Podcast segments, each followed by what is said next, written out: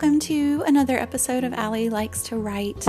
Um, I'm excited this morning to see the sunshine again for uh, two days in a row now. I've seen sunshine, and that is really great for me. I hope you are doing well and staying safe during this time of um, social distancing and being away from our, our normal practices. Just, you know, um, stay safe and be blessed.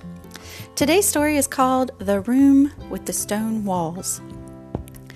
It had been cold and rainy all day, and Molly grew tired of playing inside. She'd begged her mommy for hours to put on heavy clothes and galoshes to go splashing in the puddles, but mommy explained over and over that it was just too cold out. Then why won't it snow? asked Molly. It's supposed to snow when it's this cold. Mommy smiled and said she wished it would, then sent Molly back to play in her room somewhere between playing with her Play Doh and her Barbies, and both at the same time, which wound up getting blue Play Doh smushed forever into Barbie's blonde hair, Molly heard something. It was someone singing.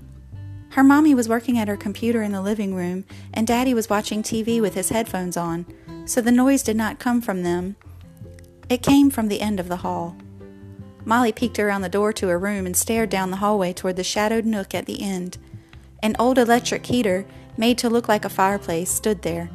It had a small door on the front that was clear like a window, and you could see fake logs glowing through it when it was on. You could open the small door and turn it off and set the temperature. It was turned off now, but it had been running earlier, offering a cheery orange glow and nice warm air blowing slowly from the bottom. Molly watched it closely. Nothing. She stood there a moment longer, then turned to go back to her dolls when she heard it again she snapped her eyes to the heater and saw a faint orange glow fading quickly away. She ran to it and opened the door just before the light disappeared, and she couldn't believe what she saw. Instead of fake logs or flames, she saw an entire room. It was a neat and tidy room, not like hers, and there were a table and rocking chair and some pictures of the ocean hung on stone walls. The room was lit by candles sitting all around. Now, Molly was quite young, and she found that if she wiggled really hard, she could squeeze through the opening of the heater. Brave girl that she was, she did just that. When she popped out into the room with stone walls, she called out, Hello? knowing that someone had been singing there just a moment ago. Immediately, a green door opened and a young girl rushed in. She was dressed in a multicolored dress with several layers and brown boots.